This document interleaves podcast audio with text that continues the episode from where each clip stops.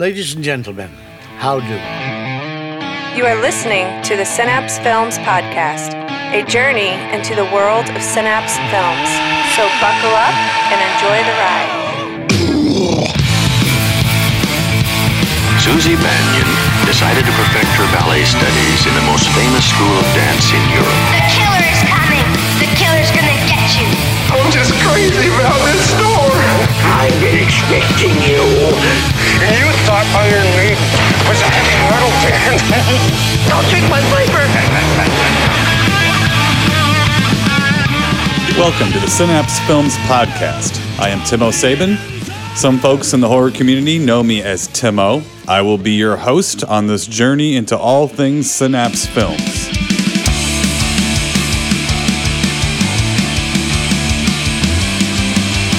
Greetings, friends, and thank you for listening to another episode of the Synapse Films Podcast. In this episode, as always, we will be chatting with Jerry and Noah Chandler, talking about things going on behind the scenes here at Synapse Films. And our special guest this month is returning guest from the Cinema Degeneration Podcast, Mr. Cameron Scott.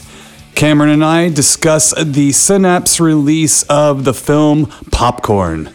But before we get to that, I'd like to send a special shout out to my friends Michael and Casey, otherwise and better known as Dead Dick Hammer and Dead Doreen from Dead Dick Hammer and the TBA Band. Dead Dick Hammer and the TBA Band just happened to be the group performing this show's intro music. So if you enjoy the music that you hear on every episode as it opens, look up Dead Dick Hammer and the TBA Band, and the song is called Resurrection from the record Resurrection. So look for that. And hello, Michael and Casey. And it was great to see you guys. And Angie and I hope to see you again uh, very soon. We enjoyed our visit. We have a jammed pack episode, so without further ado, let us welcome in Synapse Films co owner, Mr. Jerry Chandler.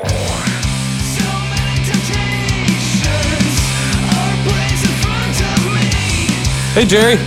Hey Tim, how are you doing today? I am doing excellent. Um, if you're listening to this uh, for the first week that we are releasing this, we will be at Flashback this weekend, and then there is let's see, Horror Hound coming up, and let's see, you'll find Synapse. Where else, Jerry? Um, that'll be at Horror Hound and Flash. Oh, and, and at Cinema Wasteland, correct? Yup. We're going to be at Cinema Wasteland the same weekend. We're going to be up in Toronto at the show that uh, Louis Cerise puts on. And we're also continuing our conquest of Canada with, uh, we're going to be at, I believe it's called Frightmare in the Falls at Niagara Falls in October. So please make sure you come see us there because uh, it's going to be awesome. I've never been to Niagara Falls myself. But we're going to be on the Canadian side and it should be a lot of fun we're doing really really well in canada you know the uh, the fans are very appreciative that we've actually made the effort this year to get over there and to because the you know the freight is so expensive when they order stuff from us you know Mm-hmm. Well, that's what I was going to ask you about too. I did see that, and I'm, I'm not very aware of the details of this event, but I did see that Sean and Carol were at the Fantasia International Film Festival. And did they play, was it Blue Sunshine? yes they did The, the, the restoration of that? How did that all go? amazingly well and it's been getting you know people have been reviewing it uh, and they've been you know of course they say wonderful things about it so yeah it was a really good show uh, carol and uh, sean did that show because don and don had his surgery and i was uh, i had things commitments that i, I couldn't get uh, out to montreal so uh, Sean and Carol went on our behalf, and they they really did great, and they had a great time too. So maybe we'll go again next year. Who knows? Uh, how is Don? Don's doing well. He's doing well. He made it through the the net, you know the second surgery, and uh, you know he's on the road to recovery. So we all got our fingers crossed, and um, you know hopefully I know he's not going to be in Chicago at Flashback, but maybe he can. Uh, you know, uh, Horror Hound Cincinnati is coming up. Maybe he can make that. Who knows? We'll see. Well, could you please wish him a belated happy birthday as well? And I'm glad to hear that he is on the road to recovery and the surgery went well. Um, couple things here, Jerry. Just wanted to remind everybody that you and I uh, did release the Impulse Pictures podcast as a bonus episode on this show. And thank you, everyone, for listening to it so far. And go check that out if you haven't yet. Uh, let's see. Oh, and also on the website, Jerry, on the Synapse Films website, you're going to be proud of me. I scrolled down to the very bottom of the first page on the Synapse Films website, and I am now an official newsletter recipient. Wow. Ah, yes. So Did bells and whistles come up, go off? Are you number 10,000 or something? I don't know, but I felt proud. I had a glow about me the rest of the day. I really did. So, Nice. uh, although I like people to come here and find out their information about Synapse, uh, we are the official podcast, but I am certainly far from the final authority on what's going on here. And if you would like to know things that are going on about the Synapse films, and the discs that are coming out and everything, go to the homepage on the Synapse Films website, and right down at the bottom, you can sign up for the newsletter, and then you can stay up to date on everything. And then you can come here and listen to us expand on that. You know what would be interesting for people, and it's, it, you know, it depends if there's anybody out there. You know, the newsletter is written exclusively by Don, and I do most of the talking on the podcast.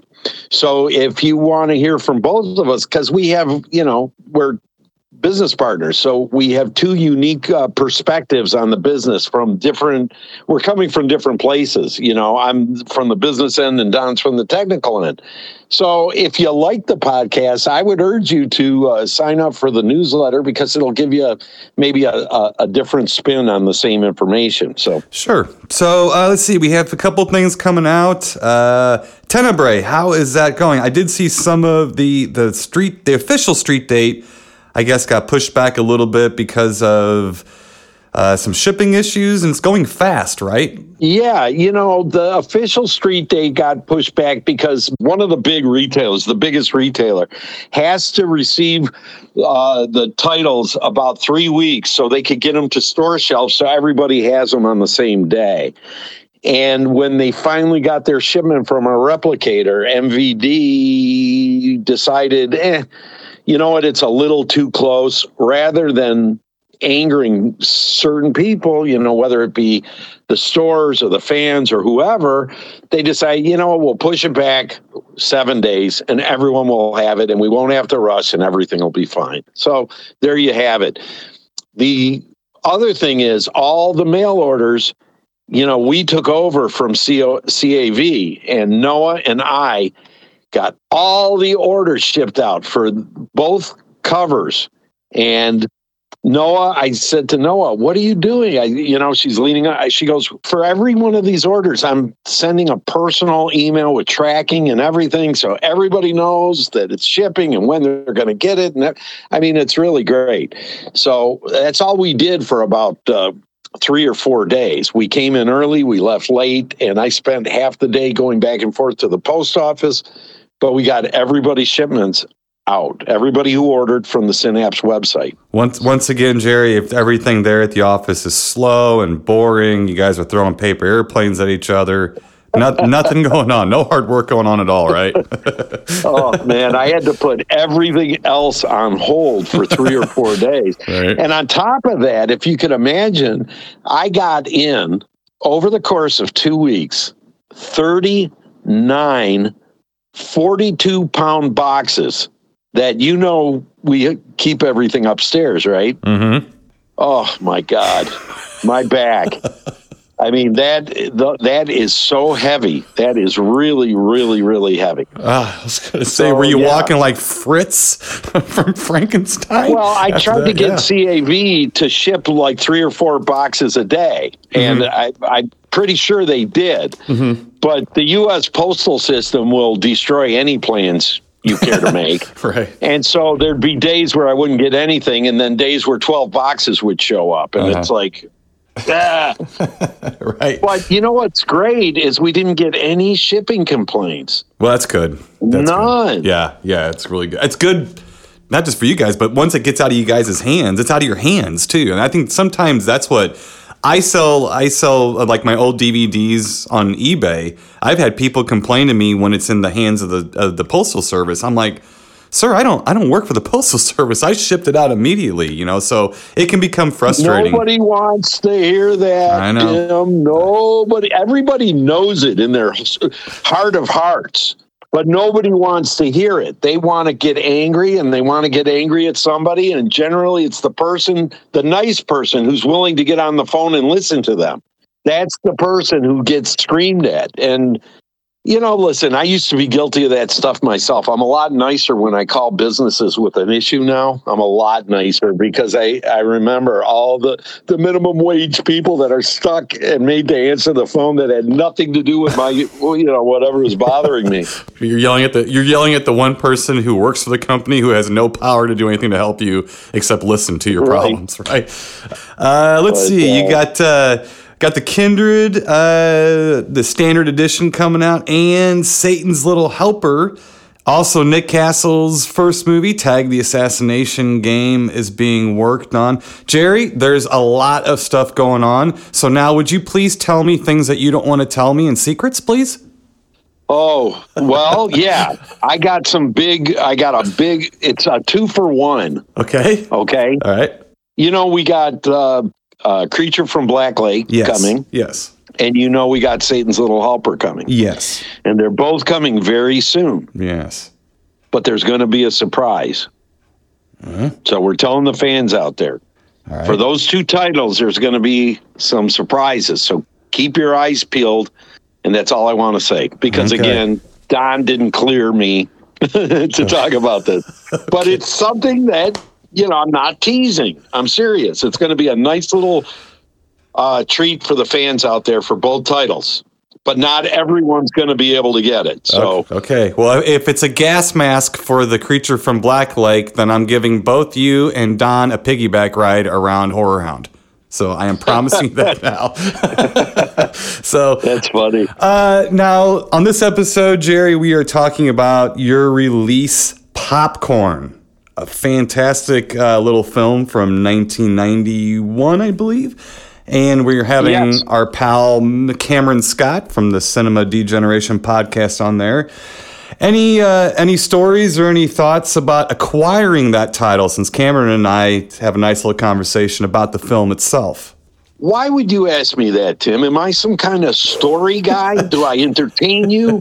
That's my Joe Pesci imitation from Goodfellas.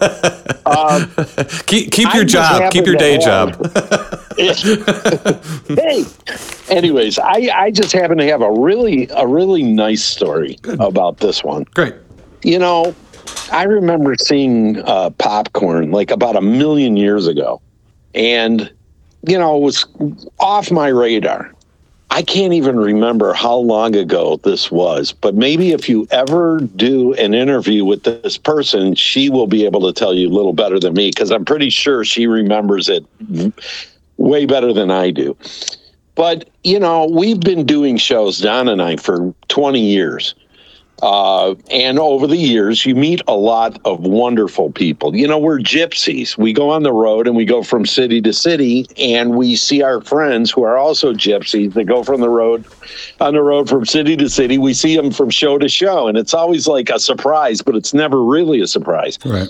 But it's always wonderful. You know, you give a hug and everything, and you're going to spend another weekend with these wonderful people. And by the way, that's how I met you and Ange. Right. Oh yeah, we, So- we carry tambourines and dance around and everything. So So, so one year we met a girl, and this is a long time ago. We met a girl by the name of Christy, and I believe she was working for Fright Rags at the time. Who's a you know good friends of ours, Ben Scrivens, wonderful person, love that guy.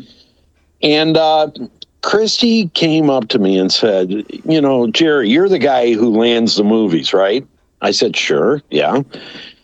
She goes, I'm looking for a movie. I would do anything to have this movie come out. It's my favorite movie in the whole world. And she said a bunch of other stuff too, but we'll save it for her interview. Right, right, days. right. but needless to say, this was her favorite movie in the whole world.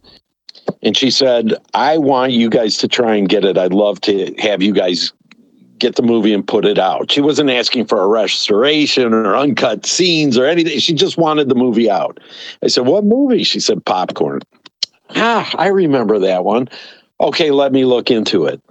Well, this is a movie that were made by a couple of people that were very, very wealthy. I think they're bridge builders. Uh, they're international bridge builders. And I don't understand how they even came about financing this film, but they made it. And it played theatrically, and they never really did anything with it, and they forgot about it. And they went on, and uh, when I finally got a hold of one of the licensors, he was building a some major multi multi million dollar bridge in Africa. And of course, he didn't, you know, I mean, this was the last thing on his mind, this movie. So I go back to Christy and I said, Yeah, well, good news is I found, you know, somebody who owns the film or purports to own it. The bad news is they don't want to be bothered. They're doing huge business and, and this is nothing. There's no amount of money that we could offer them that'll even put a dent in that, you know, will raise a, even an eyebrow. You know, they, they, they I, it's a matter of time. She goes, please stay with it. Please, Jerry, don't give up. Please stay with it. Please stay with it. I mean, I can't, I'm not going to sit here and tell you about every single conversation, but it took years and years and years. And like I said, I've gotten a lot of movies these ways because I don't let go. I'm, I'm like, I bite your pant leg and I will not let go. You know, everybody's had a dog that did that. You know, you can thinking- walk up the hill and the dog's still got his teeth on your pant leg and he's walking with you. I was thinking the Little Caesars commercials. That's you, right? You just on the Yeah, you grab him in the back you and you're gonna walk in with the guy. Yeah, I got you. So, I mean, listen, I gave up on the project numerous, numerous times, and I knew it took. It took over five years. I'm going to think six, seven, maybe eight years before I finally was able to wear the guy down and he licensed me the movie. And then he said, But if I'm giving you this movie, I'm giving you everything. I go, What do you mean? He goes, I have all the materials in storage and blah, blah, blah. He goes, You got to take it all, everything. Okay. So he shipped us everything. I have boxes and boxes and boxes. I have the negative. I got interpositives. I got all kinds of. I, I mean, it's crazy, but we have it. It's our movie. And, uh, you know, of course, we put in a special thank you to Chrissy. I'm kind of minimizing her part, but again, I can't stress enough that she kept on me. She kept asking. She kept after me. She kept begging me. And I liked her so much. She's such a nice girl that I could not bring myself to just give up on it. And I every time she'd call me, I'd go back and try. And guess what? We finally got the movie. I know this wasn't a very exciting story, but still, it's exactly what happened. It took years and years and years of working on this guy. I mean, and uh, you know, part of it is you know you could only talk to him about once every three months. I mean, you could not reach him. You couldn't get calls returned or anything. Where was he from? I think he's from Canada, to be honest. okay. That's where all the materials were. Okay, So okay. if he's not, that's where he certainly had them stored. But needless to say, I, it was such a great moment. Not so much for me or for the for the movie itself, but to be able to make somebody so happy. Right. I mean, how I was reading a, you know, something online. Somebody quoted, uh, some famous person quoted that the only true way to make yourself happy is to make somebody else happy. And there's a lot of truth to that. There's a lot of truth to that. You know, uh, I remember asking my father, I said, Dad, you know, you're a successful businessman. You could have anything in the world that you want, but you don't seem to want anything. How, what do you do? How, what makes you happy? How, how do you stay happy? And my father said, There's two things that make me happy a good meal and helping other people. And it's the same kind of thing. So, you know, look, we did this for Chrissy and she was so happy. And of course, look, listen, we made money. I mean, Popcorn's a hugely popular film. People love it. And the title was very successful. We did a steel book.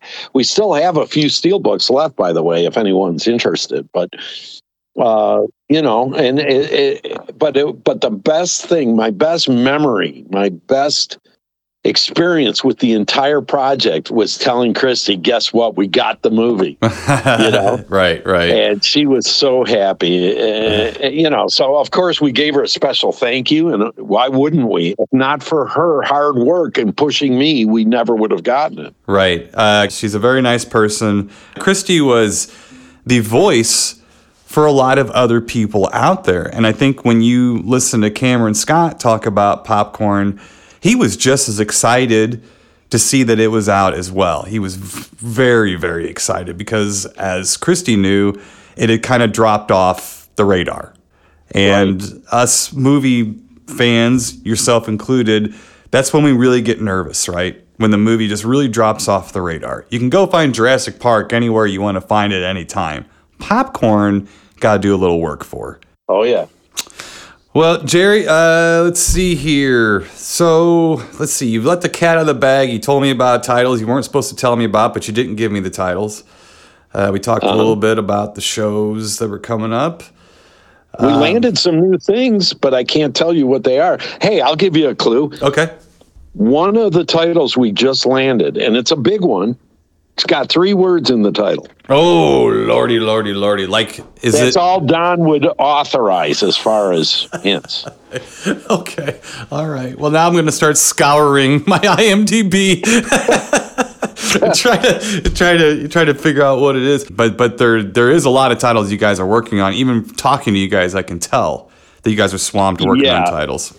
Yeah, Don told me that we're all booked out now through the first half of next year with our releases as to what's coming out, what's coming out, what's coming out.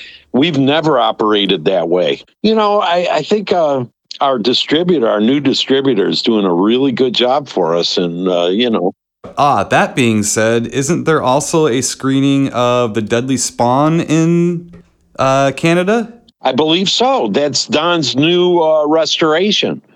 That's going to be amazing, you guys. Just just wait. All right, Jerry. Well, thanks for talking to us. We're going to see you on the road at the shows when we're gypsying it up together. Okay, can't wait. And thanks for taking the time to talk. You got it. Talk to you later. As always, thank you, Jerry, for taking the time and for your candor. And now let us welcome in Noah Chandler.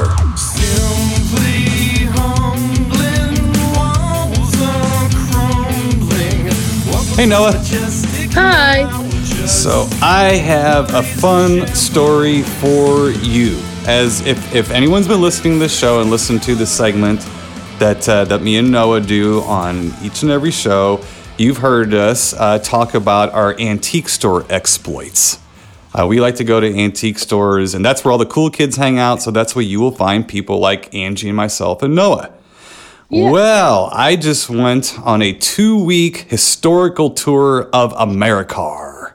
So we went out to the East Coast, we went to Washington, D.C., we went to Jamestown. I went to the lost colony of Roanoke Island, which is in the Outer Banks down there in uh, North Carolina. We were everywhere. But one of the first things we went to Gettysburg first. That was fun. Then we went to Washington, D.C., Noah. And let me tell you, one of the first things we did in Washington, D.C., we found an antique store.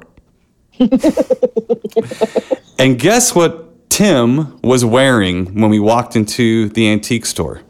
I don't know, Tim. What were you wearing? I was wearing my Synapse t shirt, my brand spanking new, beautiful Synapse t shirt.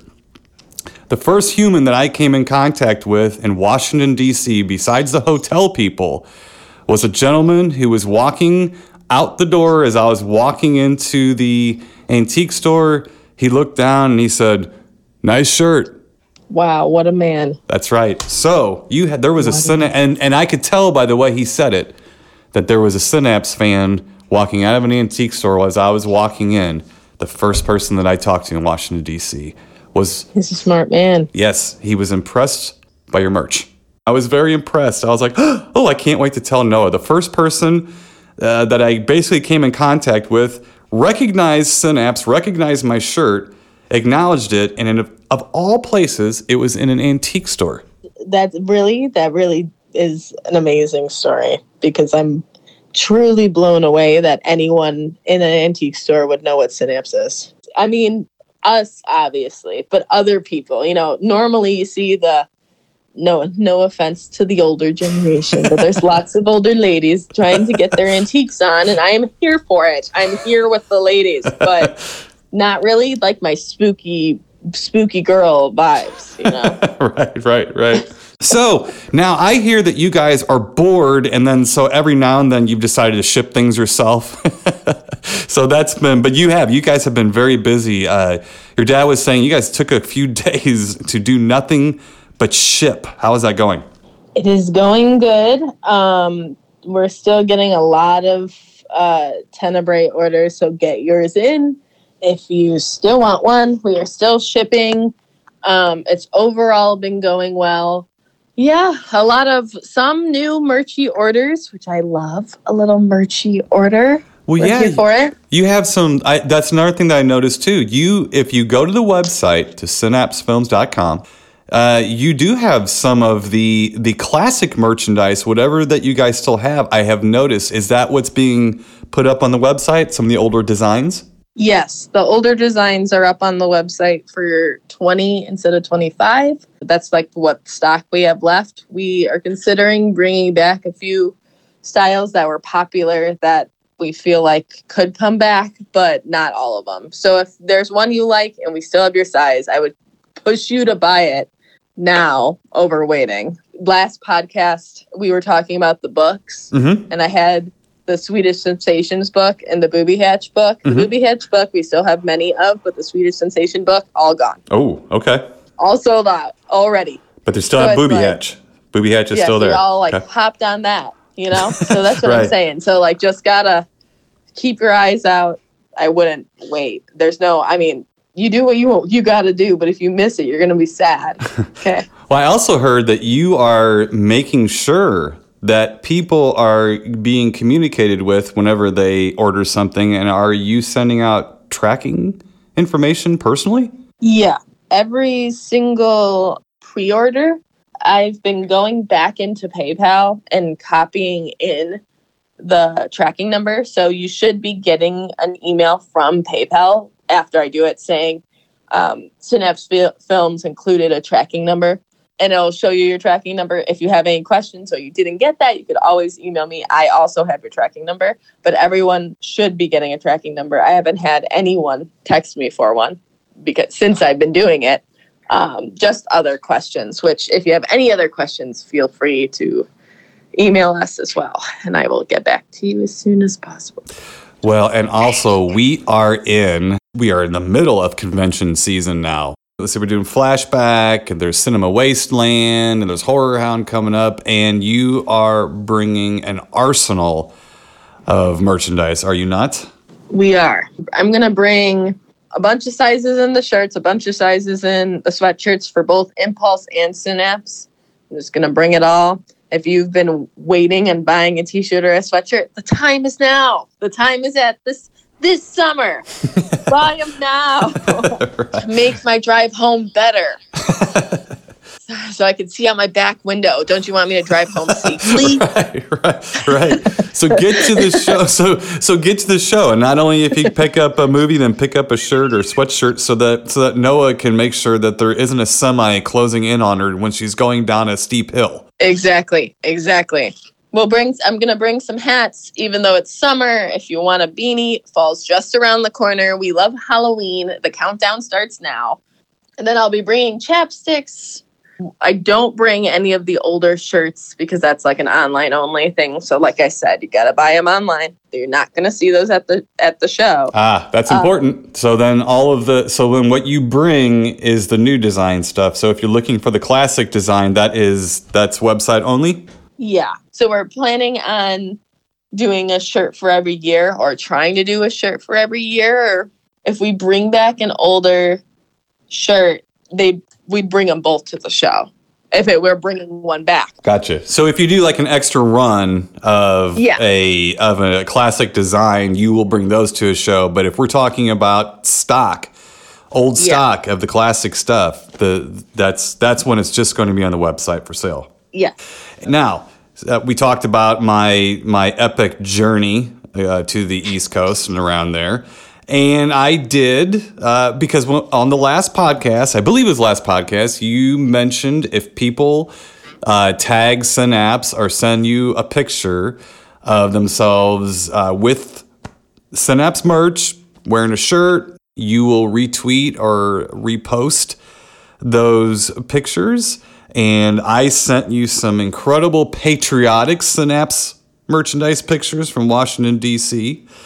And for you to uh, do do what you want with to re to retweet or repost.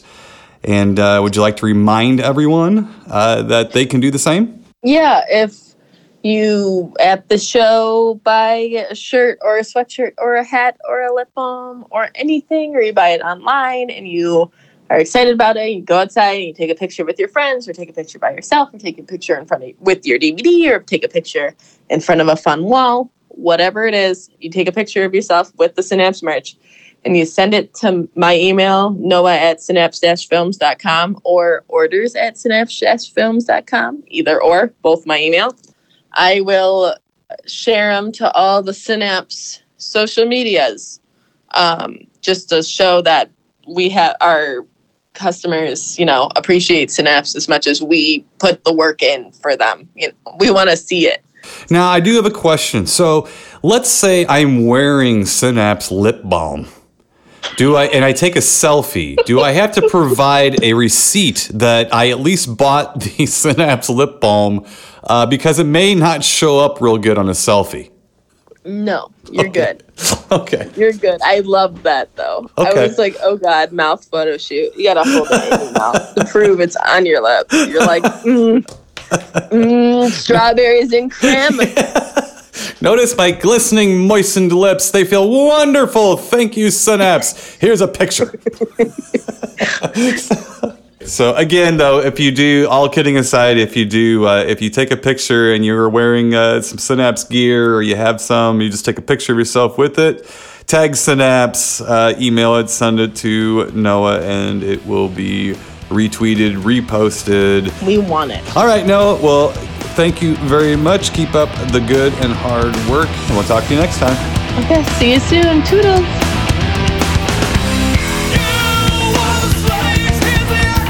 Thank you, Noah, and make sure and keep your eyes peeled on the website for some of those classic design t shirts and other random classic and old merchandise. And make sure and stop by and say hello to Noah and check out the merchandise at a convention near you. Now, let us welcome in our special guests here to discuss the Synapse release Popcorn from the Cinema Degeneration podcast, Mr. Cameron Scott.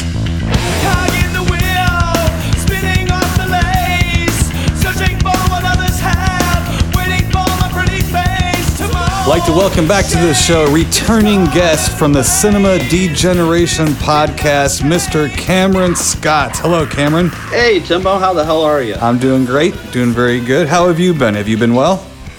Yeah, I've been doing pretty good. You know, all things considered, state of the world uh, such as it is, I've been doing pretty good. I, I can't complain, and you know who would listen anyways, right? Right, exactly. All right, so we are here to talk about Popcorn, the 1991 released, 1990 produced film that had quite an interesting, um, oh, let's say filming. It was, there was a lot of things going on. This is an this movie has got a lot of different stories attached to it. A lot of different people were working on different things at different times. So we'll have a good time talking about that. What was your introduction to Popcorn? And when was it? Well, I remember the the ads coming out for it on television. You know, buy a bag, come home in a box. I was so intrigued with that, and the main, uh, you know, killer. We're you know we're going to spoil things here, but you know, Tom Villard that plays Toby was just so charismatic in those trailers. You know, I was just like, I got to see this, and I missed it uh, during this uh, theatrical run.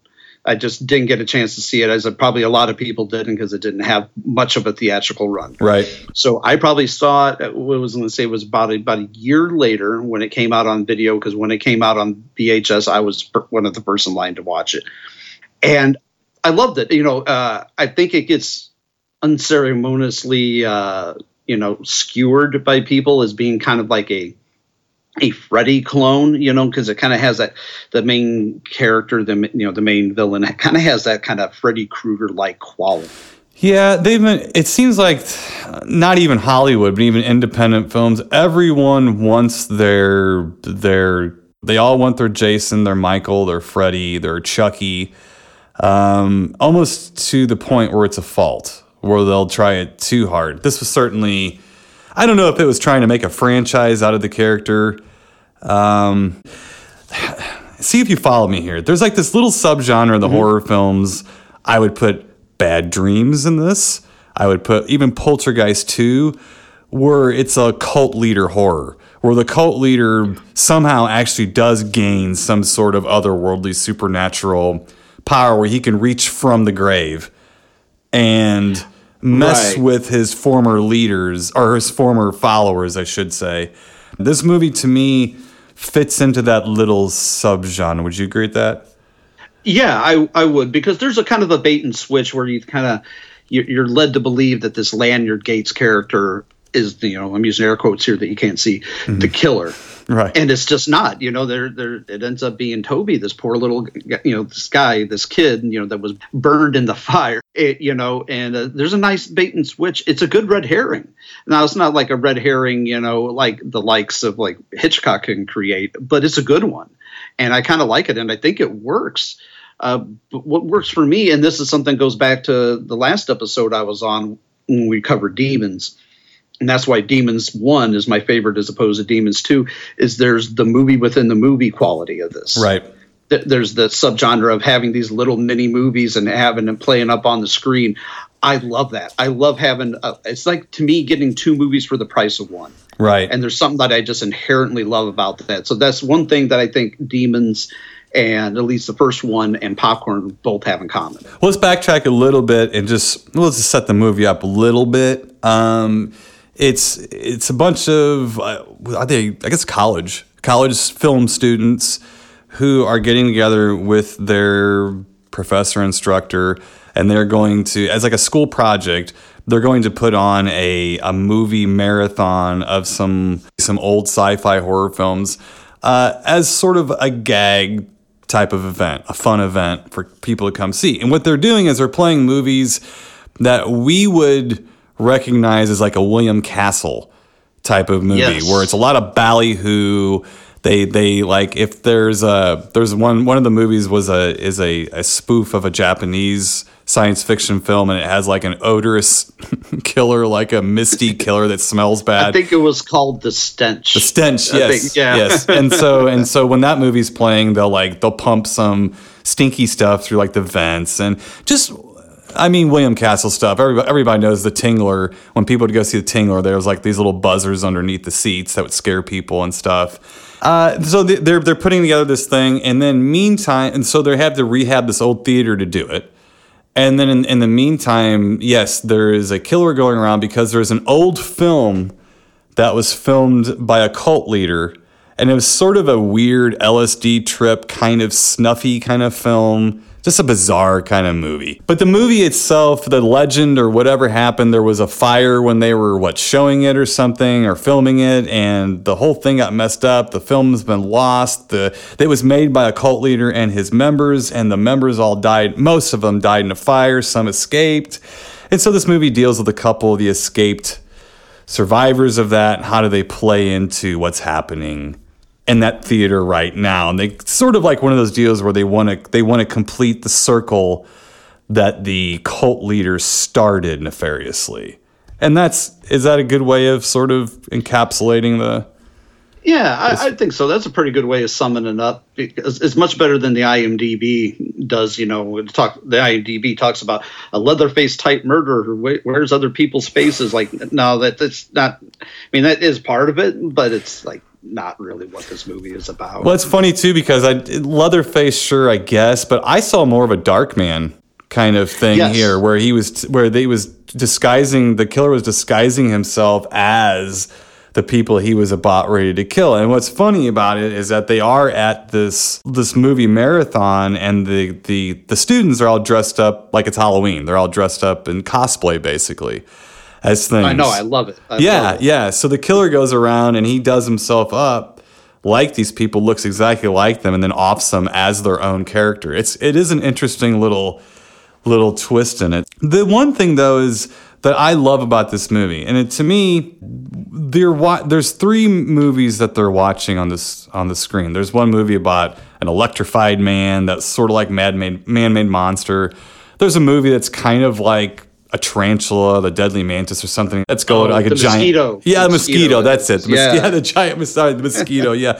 So the mosquito will like you know like stick its sucker into people's heads and suck their brains out and stuff. And then there, as you said, this, Love that effect. Yeah, I do too. mean, that was a bad, good. It's a bad effect, but Yes. it's done so hokey and wacky that it's just like gets a fist pump from me every time. Right, Every time. right. Oh, I love it too. And then, as you said, there's there's the uh, the stench, that the Japanese uh, uh, spoof film, and then of course they're dubbed. You know, see the the Japanese film is dubbed, which is kind of funny. But my only disappointment is that, man, I really want to see those movies. Like I want to Yeah. see more of that, and it's. I wish they would have showed more. I wish it would have been more halvesies. I wish they would have shown a lot more of those films and kind of peppered it in with the main story and made it more like a wraparound. But they do have moments where you're actually watching the movie like the audience is. They show that you know the movie becomes what you're watching, and they're great. They're, they are great. That brings me to a question. I actually have a question for you. Okay, Now, which is your favorite of the movies within the movie? oh mosquito, A mosquito. Yeah, same. absolutely Same. mosquito. Yeah, yeah, for sure. I'm a sucker for those big, big bug, fucking alien monsters. Oh, yeah, I'm me a too. Sucker for those. I would like to see those though. And what's interesting too is that this movie had a lot of problems. Oh yeah. One of the problems is where they decided to shoot it. Now, they shot this in Kingston, Jamaica. I've been to Jamaica many times, but I have not been to Kingston. it's kind of a rough town. Um, Yeah, that's what I've heard. That's what I've heard. yeah, and and so I, there, there was a you know there was some people there in Jamaica that were trying to draw interest in filming their movies, the Hollywood movies in Jamaica. And so those interests in Jamaica lured the people who were making popcorn into doing that there. And what was interesting is that you have a theater full of people, and the movie's supposed to be like shot in a uh, let's say a mid. It looks like to be a mid-sized American town of some sort, you know, uh, not populated completely with Jamaicans. So when you are getting your extras together for the theater scenes, you're in Jamaica, you know. Right, So there right. were some interesting challenges. So when you watch the movie, you'll notice a lot of people dressed up in cosplay and stuff. Well, that's because they didn't want to. They just didn't want to give away the fact they were shooting in Jamaica. You know, Do you basi- think that the, the reggae band that they had playing during the intermission gave that away though? I don't know. There's a lot of reggae in it, though. You know, too. That a lot of reggae music. I'm Yeah. not. I'm not opposed to that because I love me some reggae. But right, right, and it, um, it's it is pervasive down in Jamaica. I will tell you that. I, I, I promise you, it's it is everywhere. Um, that wasn't really the, the the major problem though. There was a lot. The the main, yeah, the the the main uh, uh, Jill. How do you pronounce her name? I you know I always said Jill Shalin. I don't think that's right. And I look at it and I've never heard her pronounce her name and it bothers me because I'm a pronunciation guy and I don't know how to do it. Have you heard her pronounce her name? I have never heard her pronounce it. But I've always said Sholin. Okay, it could be either. It could be Scolane for But all I then it- know. yeah, I mean, Yeah, am, am I, I'm likely probably about ninety percent of the time wrong with pronunciations. Well, you call her honest you. Sholin, I'll call her Shaylin, and then we'll see who who emails us and tells us who who, who the bigger dummy is. How about that? Right, right. do There we go. But she replaced Amy O'Neill from Honey I Shrunk the Kids after a week of filming. Yeah, I you know I knew she had replaced her that Jill had replaced Amy, but it wasn't until literally did I watch this version from Synapse, you know, with the uh, the extras on it, the Midnight Madness, the making of popcorn extra, like how weird it was, you know, like cause she was there for a week or week or two, and then they, you know, uh, they they fired, you know, they let go, you know, they let Amy go, and then they let the original uh, director go so I can't imagine what that was like having your leading actress and then your director. I think it was Alan Ormsby was the original director. Right. Right. Yeah, and, and how much of an upheaval that was. I'm sure they were there like, okay, we're in Jamaica, we're having fun, but are we going to have a job tomorrow, Mhm. or are we all going home? Right. And it wasn't like I knew of the issues, but I never knew the details until I watched that that documentary and realized it's like, wow, how like a just uh, how weird that must have been for the rest of the cast and crew. When I remember when the movie, I think, was either being filmed or it was being set to be released. This is a long time ago. So this is right when it was coming out. I remember an article, I think it was Fangoria, and it was all about Bob Clark and his his movie Popcorn. And what's really odd to me is since I read that, I never saw another thing in my life attaching Bob Clark to that movie, except when people started talking about it in the documentary. And clearly, Bob Clark did not want to be known as a horror director. I, I've never understood the people that like start off in as you know as per se a horror movie person, and then they become you know more mainstream for lack of better term, you know, and, and then they just like I don't want to talk about that. I don't want to talk about my former career. It's just like well you know why alienate the people that you either a worked with, you know the people that you worked with before that were confidants and whatnot and and then, then to alienate your fans that what if you know the the, the fans can revolt against you in a freaking heartbeat you know i mean i'm just saying. But i've never understood that the people that maybe they want to move on with their careers and they just see horror as a stepping stone but you know to me horror movies are a lifestyle not a stepping stone. This movie was, according to the filmmakers and stuff, a disappointment. You know, I pretty much only played it second run theaters, but man, look, this came out what 1990 or 91. That was sort of what was happening to a lot of movies. Like, the, I mean, I remember seeing Phantasm 2 in a second run theater. oh yeah Like when it was running first run and oh yeah so since it ran in second theaters, I- like you said, most people saw this on home video when it came out. That's when it really picked up traction. I think in the old days, what what had happened, there was a, a chance at a second life for a film. If it didn't make it in the theatrical run, you know, it'll have a second life on cable. It'll have a second life on VHS. Now everything happens.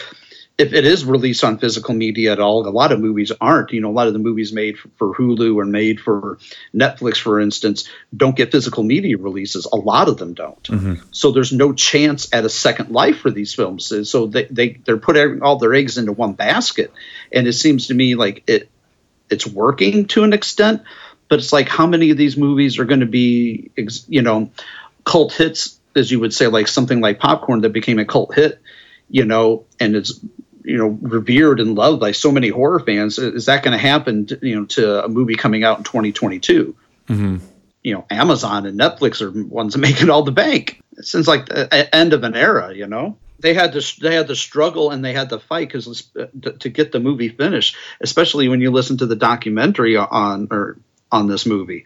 You know, it's a wonderful documentary by the Yeah, way. it is. Yeah. You know, but it uh, it seems like the set of a couple of movies that I've been on. You know, classic. You know, just problems that come up on set. You know, and people like all, often say, "But we were a family." Mm-hmm. And that's what I've heard the, the the the the people involved with this movie, even the director that was brought in, Mark Herrier, aka Billy from Porky's, which I did not recognize him at first. I'm like, wait a minute, they got motherfucking Billy from Porky's to direct this thing? Like, yeah, holy that's cow. the Bob Clark connection, though. And Bob Clark is a name you never see in this movie. But when you pull back all those onion layers, this is a Bob Clark movie. right, right. Who did Porky's? Who did who, who you know, Black Christmas? A Christmas Story. I mean, this is a Bob Clark movie, and everyone's telling you that, but no one really wants to say it. And I, I Right, right. and that's like I said, I read an article before the movie came out, and I thought Bob Clark directed it. And the only person who was saying that Bob Clark didn't direct it was Mark Herrier. who's a credited Right. director. and and what I found funny though, and I found actually I appreciate him saying this because it, it very very seldom in a documentary like this do I laugh out loud. But I laughed out loud when he said, "I now I know how Tobe Hooper felt on Poltergeist. I he had Spielberg on his shoulder. No, no, no, dude. duh, duh, duh." He's like, well, that was Bob. That was Bob the whole time too. So even Herrier was kind of admitting that he was on top of it. I think what Mark Herrier's what he keeps going for is that he edited it. I know what he means.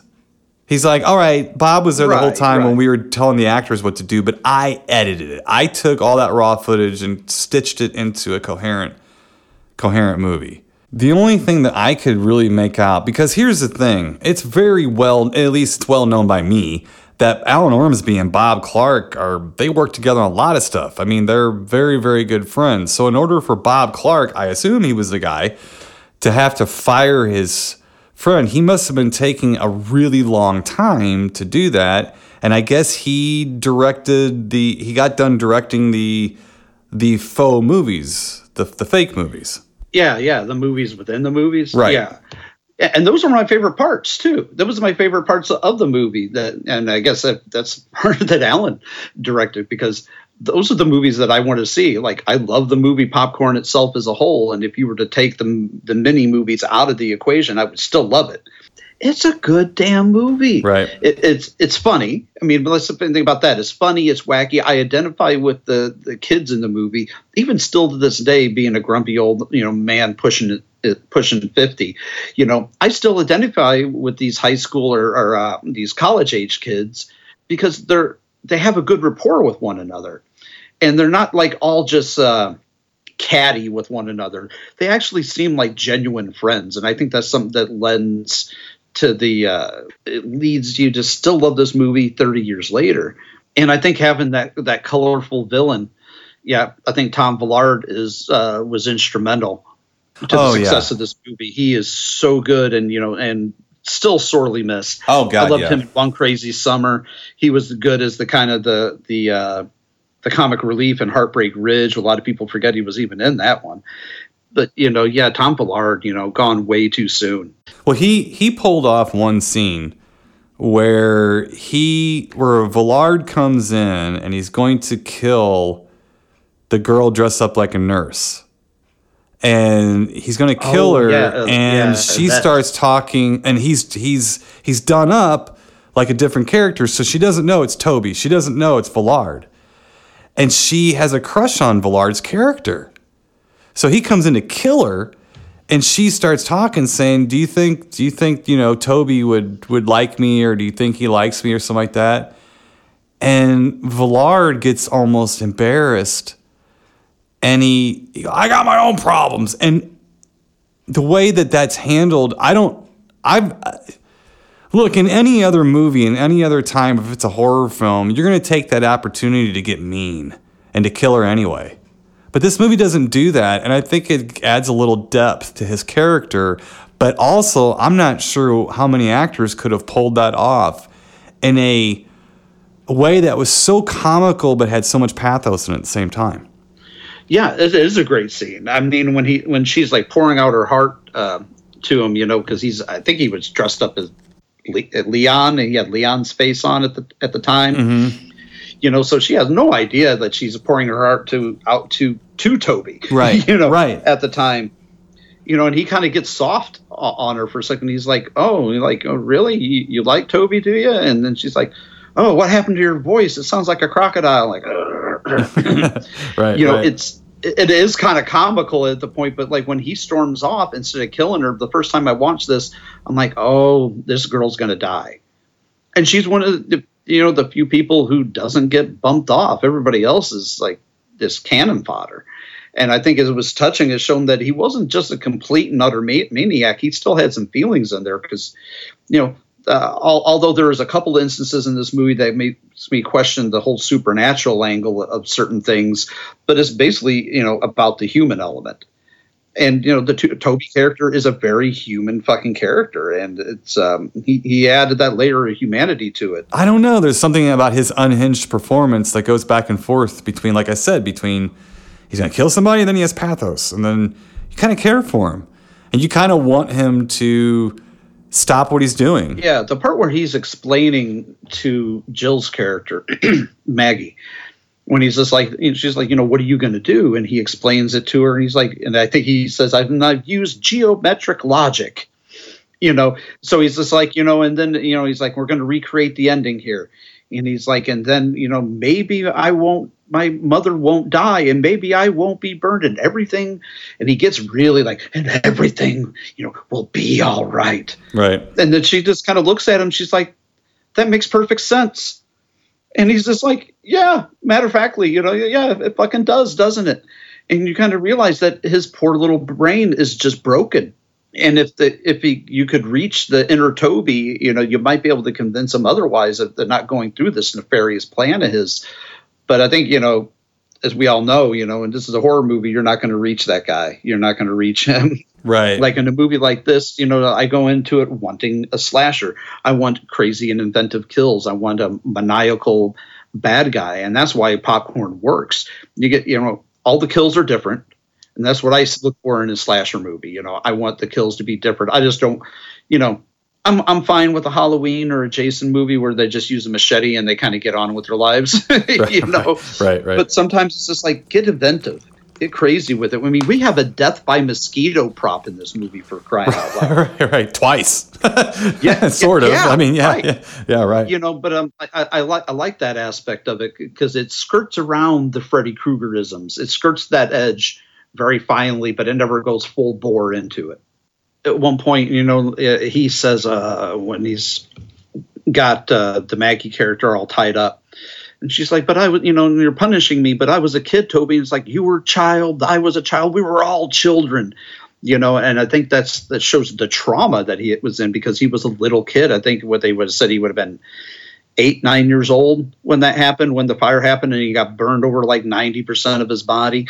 The trauma of that affecting a, a, a child would cause, you know, like his his uh, influxes and and waves of fucking emotions that he would have. It would be traumatic. So he he, he has the room to be a little. Uh, uh, what's the term I'm looking for here? A little overly dramatic, but he's never this like being wacky and just telling one liner. Some of the stuff might come off a little wacky, but I also think that's just part of the charm that was, Tom, you know, Tom. Yeah, he's like an insane smart aleck. Yes, I like a lot of these elements of this movie. And it's not really a terrifying film, but it's a good film. And I think it's an it's a fun film. It is, and it's interesting. It's I'm not saying it's without its its moments, suspense moments and stuff like that, but really the story kind of brings you in. And when when it kind of reveals itself as to why he's killing everyone, like we were talking about and stuff, it, it does seem a little bit like, what? But then again, he's burned and he's crazy. you know? He's lost it because he's he's been driven mad, you know, basically by his predicament. And so it's it's okay, you know, I get it. Um, I do like the fact that they did not let it seep, let it fall over into the into the, the supernatural camp to where that lanyard character actually would come back as a being who could kill someone or something like that, you know. Yeah, I guess the first time I watched it, I always expected Lanyard to show up as too. a secondary killer, or like the first time I was just like, when's he going to pop back up? Like, where's where's the second twist coming in, and Lanyard's going to be like, and I've been orchestrating this the entire time, and it's like, it never did that, and I, I, I it's one of the reasons why I love it. It never never went with that trope. It's a really well written uh, horror film by Alan Ormsby, and he didn't take credit for writing it. I I don't understand. There's something going on here, Cameron, behind this. This is what I'm kind of. There's something going on behind the scenes here. I think there were a lot of butthurt feelings that nobody wanted to bring up anymore. Are you telling me that Bob Clark fired his buddy Alan Ormsby, who wrote the screenplay for this movie, who apparently had his name taken off, or somebody did, and there's no hurt feelings? Oh yeah, there's got there's some hurt, hurt feelings there somewhere. There's something that that that went down that just was not uh, that is still just not uh, you know talked about to this day. I just, Mhm. and, and I can't help but wonder what the hell that is, and we'll probably never figure it out. The th- the fact that popcorn works and not only works but works on such a great level of, at which it does is a testament to good fucking filmmaking and a dedicated cast, a dedicated crew. Because by all accounts, with all the trouble between losing a lead actress three weeks into filming, having to do all those reshoots, hiring a new director, and having Bob Clark kind of be a you know the the the, Spielberg of the group, it shouldn't work as well as it does. And it's like amazing that we got this film the way it is because it should, one, it's amazing that the movie was ever finished with all the problems, you know, shooting in Jamaica, the the, the cast, the reshoot, the direction. It by all accounts should not work as well as it does. I I think that somewhere in there, that's where Mark Herrier really did this movie good. Obviously, came in there and took over. Hey, look, kudos Yeah. to all of them for keeping their lips shut, but I still want to know the dirty the dirty truth and the Yeah, they were all very diplomatic. Everybody was very diplomatic because even a few times uh, I can't remember who it was that exactly said, said it, but like I'm gonna think of the most politically correct way to answer this question. I think it might have been Jill, but she's but they're like very uh, tight-lipped over the over that. I, and I think that this, this says something that they either it was uh, something very rough that happened, or they just just like you know I'm going to stay out of this. I'm going to stay over here. I'm going to do my job and just stand over here. That you're over here. I'm over here. but the the drama that was going on behind the scenes, good movies like this just don't just don't come out Yeah, like it, that. It, def- it defied the odds. This is a movie that defies all odds, considering how good it is. This is not like a sort of good movie. This is a great fucking movie. It's one of my favorites. It's one of my favorite slashers.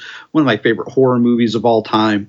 I feel like it's still, even to this day, never quite getting the its just due. It's just uh, those of us in the know know about it, you know. But it's just like I, I love turning people onto this movie. First off, if you haven't seen this movie, I don't know what you're sitting on and why you're waiting. It's 30 years old. It begs to be watched. It's so much fun. It's got all the elements that I love in, a- in a in a horror movie, or much less a slasher. It's got a colorful villain. It's got great characters, and it's set in a movie theater. It's one of my favorite subgenres is movies that take place in a movie theater. I also love movies that take place with the you know on movie sets, movie that you know, so you get that element of a movie within a movie. So it checks all those boxes. It's got great cast, tremendous writing. I mean, the cast is just great. I, you know, I, I feel for uh, the original actress that got let go. I, I imagine it was quite a disappointment you know, for her to be on set with these people and getting, you know, a kind of family vibe going on and then being let go. But I can't see it with anybody besides Jill Schoelen in it. And Tom Villard, you know, again, somebody taken from us way too soon. He is a wonder to behold in this movie. I think it's one of the most iconic villains to come out of the 80s or 90s, you know, or out of horror movies in general. Everything clicks so well in this movie. The cast is so good. I mean, you got Dee Wallace, Kelly Jo Minter. I mean, everybody. Somebody I think we didn't mention is uh, it's just in a small part, but uh, William Knickerbocker, who plays the the landlord. Such a funny Oh, fucking character. that, guy, that guy's something else. Yeah. Yeah, yeah, and uh, it's everything about it is it's got inventive kills. I mean, we have death by mosquito prop, and then you know we got electrocutions. We got the I don't know what the hell uh, was that Toby did to old Leon, but he dropped like a, a smoke bomb On the toilet? but it- yeah, and it, it just killed him. I'm not quite sure. I'm not quite sure what happened there, but you know I like it. I like it. I'm just going to say that.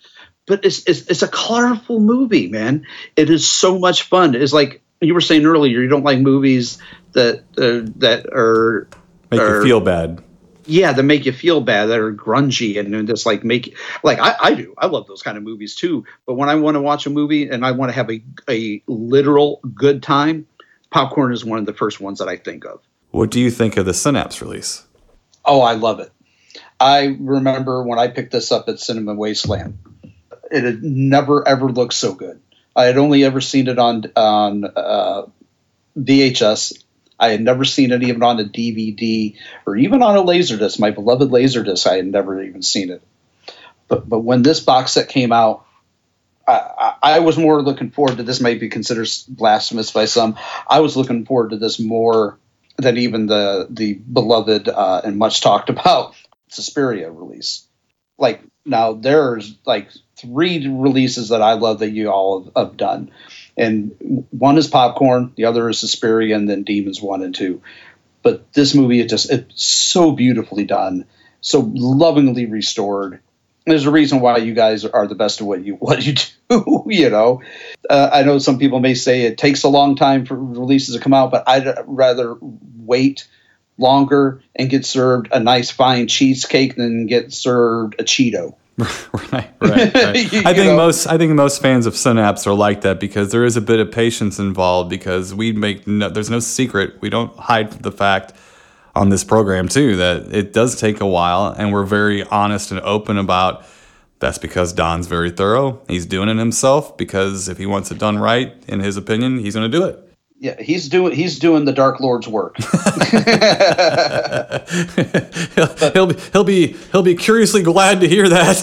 I'm sure, I'm sure, yeah. Um, I really like it too. I, I, enjoy it. I actually think that, and I'm not I'm not a packaging guy and stuff, but I, I do like the steelbook. I think it's pretty. I, I like the, the the the front cover. Yeah, I like do a, too. The, the, back cover, you know, that's got the traditional you know cover on it with the the mask with the teardrop. But I love the artwork that's on the first one.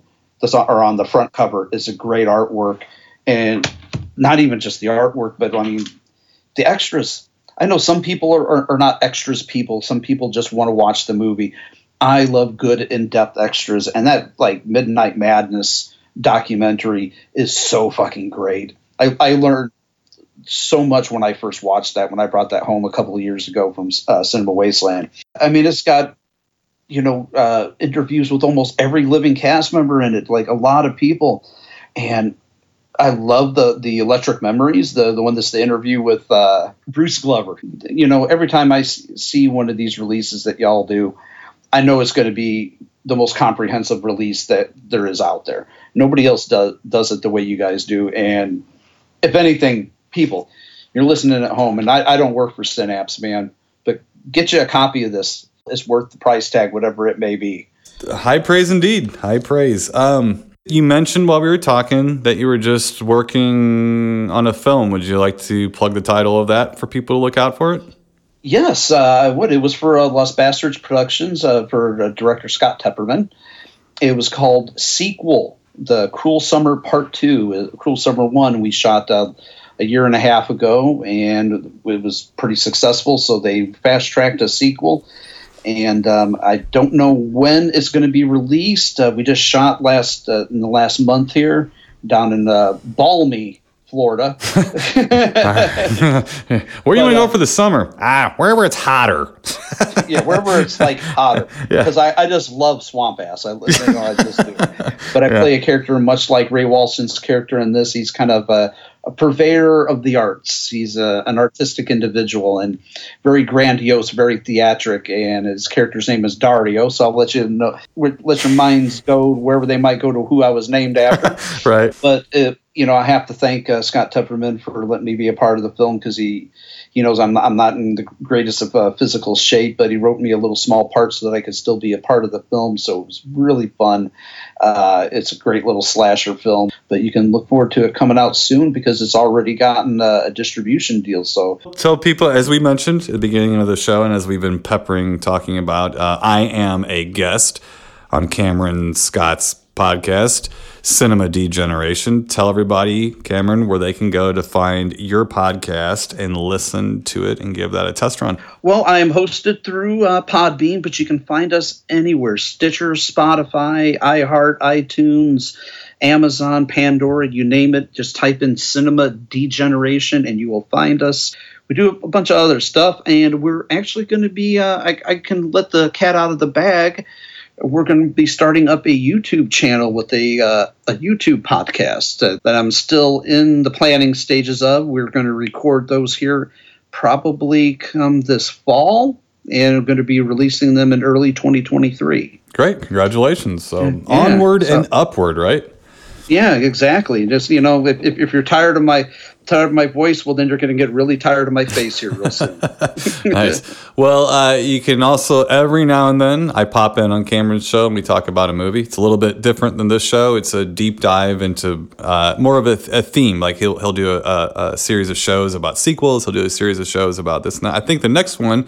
I might be doing with you is a series of shows about what standalone slashes, not unlike popcorn, right? Yeah, kind of like popcorn. And uh, yeah, we're going to be doing a couple of movies. I think we picked out uh, Rituals. Yes, yes, I love that we movie. picked out, which mm-hmm. I have actually only seen once. So Ooh. I'm looking forward to uh, I'm looking forward to seeing that again.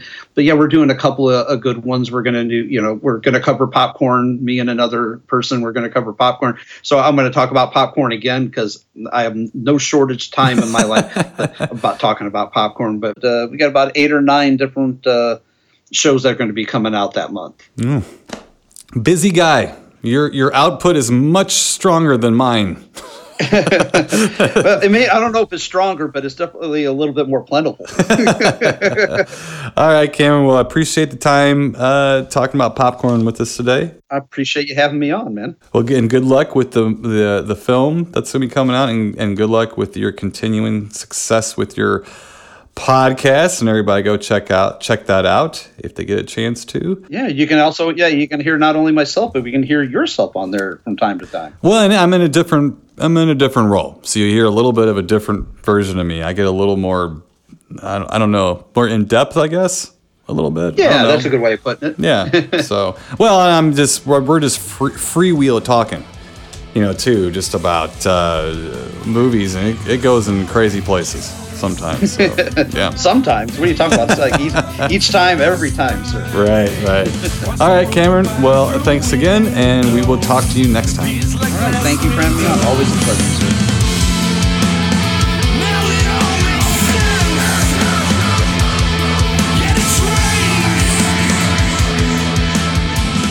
Once again, thank you, Cameron, and make sure and look for the Cinema Degeneration podcast. Also, don't forget September 13th, the standard edition release of Massacre at Central High. And October 25th, there will be the standard release of The Kindred and Satan's Little Helper. And always keep checking the website for new title announcements. And finally, if you have any questions or comments pertaining to this podcast, please email me at tim at synapsefilms.com tim at synapsefilms.com.